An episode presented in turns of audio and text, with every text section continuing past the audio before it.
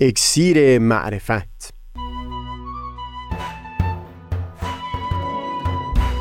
مروری بر مزامین کتاب ایقان این گفتار نقشی نو فیلسوف و پیامبر. از تا همامه ازلی در شور و تغنیست گوش قلب را از سروش او بحر مکن از تا همامه ازلی در شور و تغنیست گوش قلب را از سروش او بی بحر مکن گوش قلب را از سروش او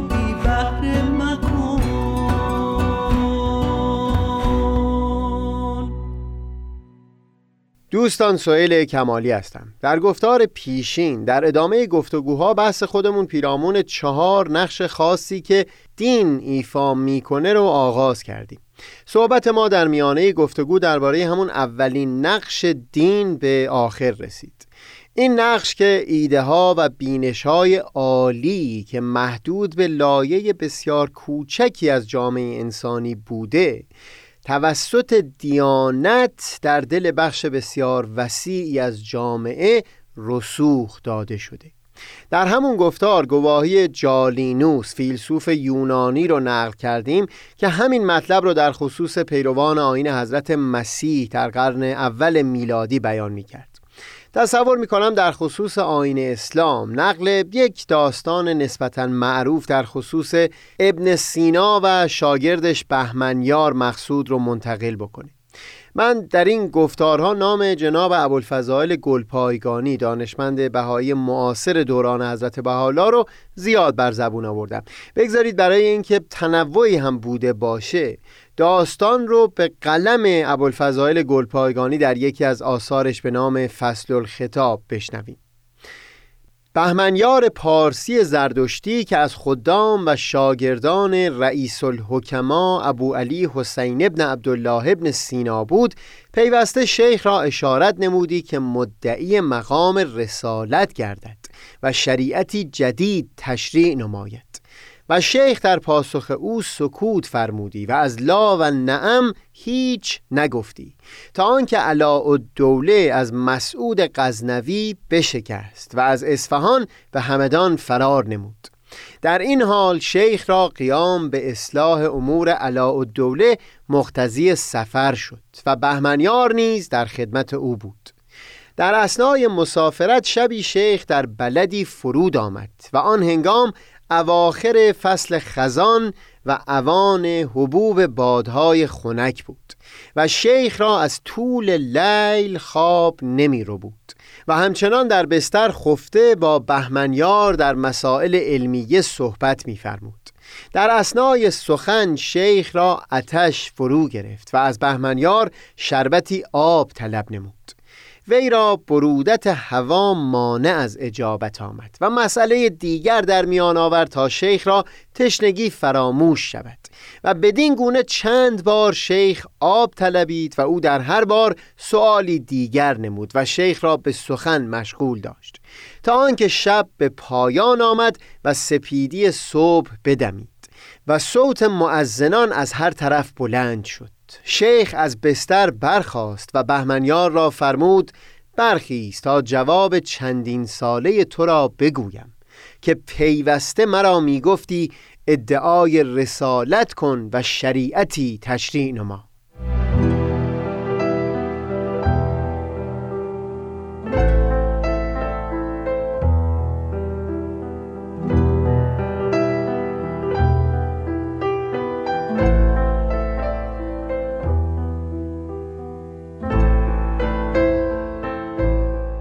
ابوالفضائل گلپایگانی در ادامه داستان این سخنان را از زبان ابن سینا خطاب به بهمنیار نقل می‌کنه. همانا از عصر صاحب شریعت اسلام زیاده از چهارصد سال گذشته و کسی از این مردم به شرف لقای او مشرف نگشته است. معزالک این خلق در این شب سرد و سولت برد خواب خیش را ترک کرده و قبل از وقت به گلدسته ها برآمده به تلاوت آیات مشغولند که چون وقت فرا رسد سنت ازان را به جا آرند. و من با اینکه به سبب تعلیم و مختومیت بر تو حق وجوب اطاعت دارم و در این شب چند بار بر سبیل حتم شربتی آب طلب نمودم برودت هوا تو را مانع از اجابت شد. و تحمل زحمتی اندک موجب اسیان و مخالفت آمد. چون نیست که هر کس علمی تحصیل نمود و یا بر خلق امارتی یافت تواند به قوت علم و یا قدرت ریاست مدعی مقام رسالت گردد و دینی و آینی بدون اذن خداوند تشریع نماید. انبیا را فرمانی است آسمانی که بدان بر نوع بشر غالبند و روحی است قدسی که به قوت آنی بر جذب قلوب قادر. باز در اینجا در یک مقام تاکید بر همین اولین نقش از دین هست که مورد گفتگوی ما بوده. اینکه ابن سینا آرا و اندیشه های عالی رو در کتاب های خودش گنجانده بود. دلیل نمی بود که توان این رو داشته باشه همون اندیشه ها رو در جان و قلب میلیون ها نفر رسوخ بده. هم ابن سینا و هم پیشتر از او فارابی در آثار خودشون اشاره به این می‌کردن که فیلسوف با پیامبر در اندیشیدن به اون عالی ترین اندیشه ها شریک هست. منتها تخیل پیامبر به نحو غیر قابل مقایسه ای اون چنان قوی هست که می‌تونه اون اندیشه های ناب رو در قالب ساده ای از جنس تمثیل و رمز به گونه ای بیان بکنه که بتونه مورد استفاده تمامی لایه های مردم قرار بگیره. به نحوی که هم یکی مثل ابن سینا و فارابی و مولانا و امثال او از اون بهره ببرن و هم عموم افراد جامعه نصیبی از اون داشته باشند اینکه ابن سینا و فارابی فیلسوف رو در خلق اندیشه های نو با پیامبر شریک دونستن قابل بحث است و با تصویر متعالی که در متون آین بهایی از پیامبران الهی به دست داده شده فاصله داره منتها مطلبی که از قول اونها نقل کردم حاوی نکته های بسیار نیکویی هست.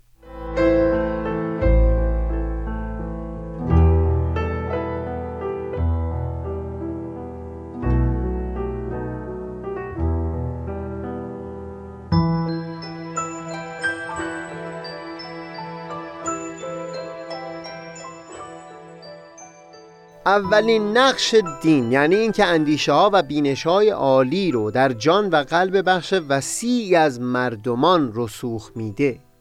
از یک سو به خاطر اون نفوذ و غلبه و قوتی هست که به خاطر روح الهی در کلام پیامبر الهی نهاده شده.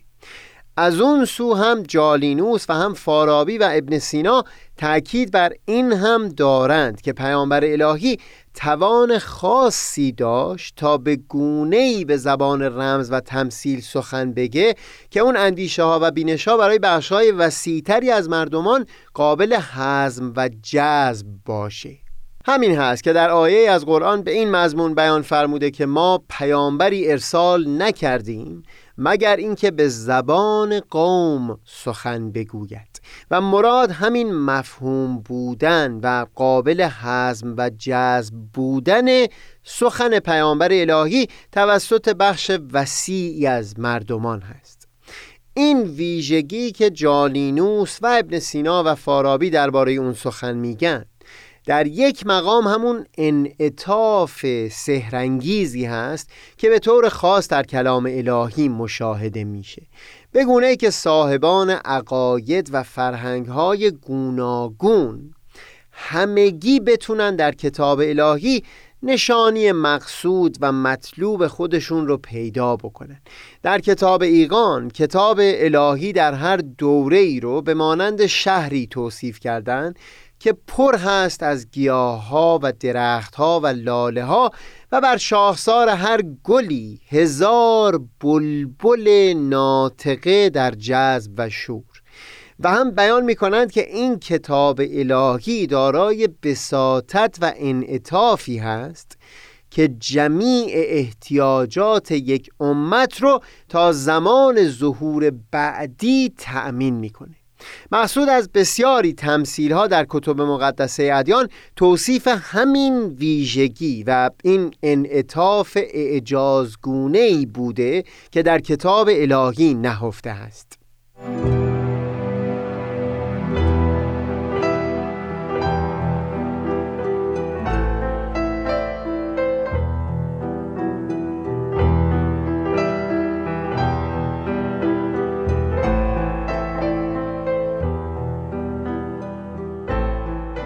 ویژگی که از اون سخن گفتیم به طور چکیده این هست که کلام پیامبر الهی دارای اون چنان انعطافی هست که صاحبان عقاید و مشارب گوناگونی رو می‌تونه در طول مدت زمان اون ظهور سیراب بکنه و احتیاجات گوناگون اونها رو برآورده بکنه. هم در کتاب ایقان و هم در آثار فرزند شارع آین بهایی حضرت عبدالبها تعبیر نان یا خوراک یا نوشیدنی در کتب مقدسه رو عبارت از اون رزقی دانستند که از طریق کلام پیامبر الهی نصیب مردمان میشه. به کمک همین توضیح میشه مفهوم بسیاری تمثیل ها در کتب مقدسه رو نیکوتر فهم کرد. در قرآن در خصوص حضرت موسی بیان فرمود که عصای خودش رو بر سنگی زد و دوازده چشمه جوشیدن گرفت که هر یک از اسبات دوازده کانه آبخور خودشون رو داشته باشند. قد علم کل اناس مشربهم. باز در اینجا هم مقصود همین قوهی هست که در کلام الهی در ظهور حضرت موسی نهفته بود. اینکه دارای بساطت و انعطافی بود. که بتونه نیازها و احتیاجات گونه های متفاوت از مردمان رو تأمین بکنه و چتری یا به تعبیر کتاب ایگان آسمان بلند و وسیعی برای اتحاد این مشرب های گوناگون فراهم بکنه. همچنین در باب ششم انجیل یوحنا نقل می‌کنه که حضرت مسیح بر فراز تپهی سخنانی بیان میفرمودند. به مناسبت عید حدود پنج هزار نفر بر ایشون جمع شدند و شماری از اصحاب نگران این بودند که چطور غذا برای اون همه فراهم بکنه. حضرت مسیح فرمودند تا اونها رو بنشونند و بعد با پنج نان جو و دو ماهی همه رو سیر کردند و حتی از شاگردان خواستند که پاره های نان رو از میان اونها جمع بکنند. باز در اینجا هم همین مفهوم انعطاف اعجازگونه در کلام الهی رو شاهد هستیم. اینکه بیان حضرت مسیح کلام او به گونه ای بود که معانی گوناگون نهفته در اون. نه تنها مشرب های مختلف در اون جمعیت کثیر رو سیر و سیراب می کرد بلکه هنوز در دل اون کلمات معانی بد و حزم ناشده دیگری هم باقی مانده بود که می‌تونست نسلها و جمعیتهای دیگری رو هم سیراب بکنه. جمعیتهایی هم در مکانهای دیگری در سطح عالم و هم حتی نسلهایی در زمانهای بعدتر.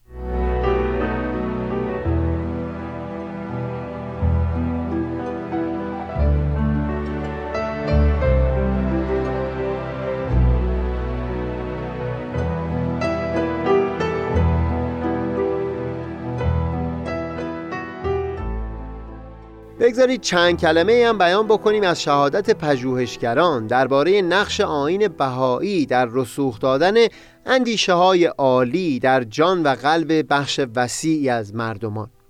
دکتر سلی شاهور استاد کرسی ایران شناسی در دانشگاه هیفا کتابی نوشته که زیر عنوان مدارس فراموش شده به فارسی ترجمه شده. در مقدمه ابتدا اصلاحات در ایران دوران قاجار رو وارسی می‌کنه و هم در خصوص نقش روشنفکران سکولار در اصلاح سیستم آموزش و پرورش بیان مطلب می‌کنه. بعدتر به تفصیل درباره اهمیت آموزش و پرورش در آثار بهاءالله و هم عبدالبها مطالبی رو بیان می‌کنه.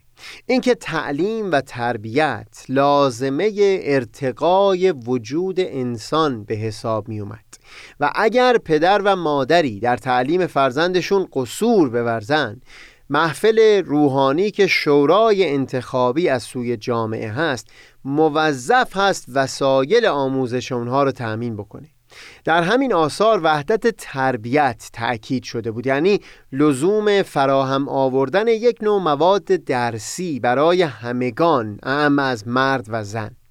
اینکه دختران نه تنها میبایستی مانند پسران به کسب علم مشغول باشند بلکه حتی در شرایطی که خانواده ملزم باشه بین تعلیم و تربیت پسر و دختر یکی رو انتخاب بکنه. میبایستی تقدم به دختران داده بشه. سولی شاهور بیان می‌کنه که اهمیت بسیاری که متون بهایی برای تعلیم و تربیت قائل شده بود.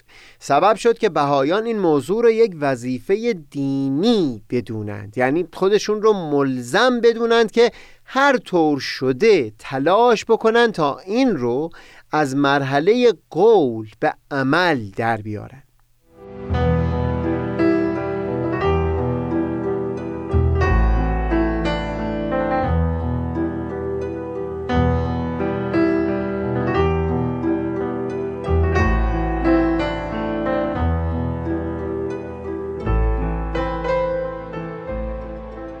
دکتر سلی شاهور در ادامه اشاره می‌کنه به تأکید بهاءالله و عبدالبها به اینکه ریشه عمده مشکلات اجتماعی فقر فرهنگی و بیسوادی در بین مردم هست و اینکه تأسیس مدارس زیربنای لازم برای ایجاد اصلاحات دیگر رو فراهم می‌کنه.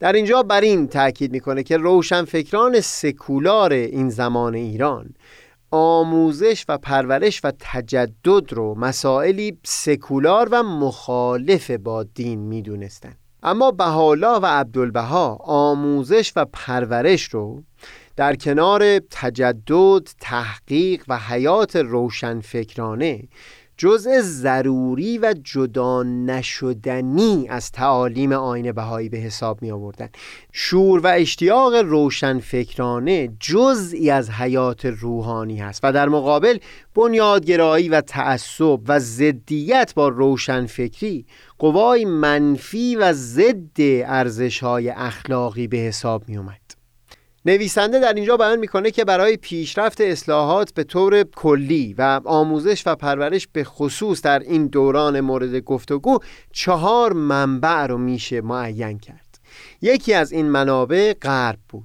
دیگری جوامعی در منطقه بودند که در مسیر اصلاحات در مرحله جلوتری از ایران قرار داشتند سوم روشنفکران سکولار و بالاخره چهارم آین و جوامع بابی بهایی بودند بعد بیان می‌کنه که اون سه عامل اول نفوذشون بیشتر در بین طبقات بالای جامعه بود.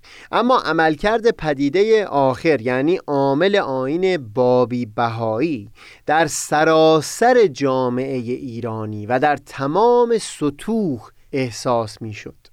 بگذارید علتی که دکتر سلی شاور برای این مطلب بیان می‌کنه و هم چند نکته دیگر در کتاب او رو در گفتار بعدی گفتگو بکنیم. منم آفتاب بینش و دریای دانش. منم آفتاب بینش و دریای دانش.